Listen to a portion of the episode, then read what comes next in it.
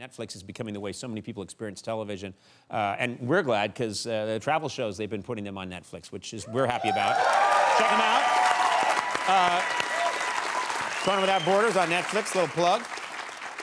Well, recently, just because I've been checking out Netflix more and more, I've noticed this. Netflix has been making shows aimed at older viewers, shows like uh, Grace and Frankie and The Kominsky Method. Those are just aimed at an older, you know, audience. And it's kind of cool because check this out. Apparently, those shows geared towards the elderly audiences are doing really well. People like them. I think that's nice. It's meeting and it's a good thing. It's a good thing. So anyway, Netflix noticed this. They just announced a whole new lineup of shows for older viewers. For example, uh, Chef's Table Soft Food Edition is coming out. There's uh, comedians on scooters getting prescription blood thinners. That's a good one. There's The Good Place, that place where all my friends are.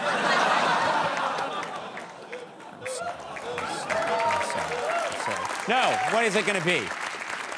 No, you can't have it both ways. You can't react in horror and then, oh.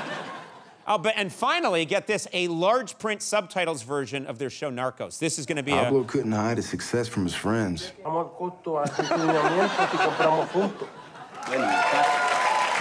Radio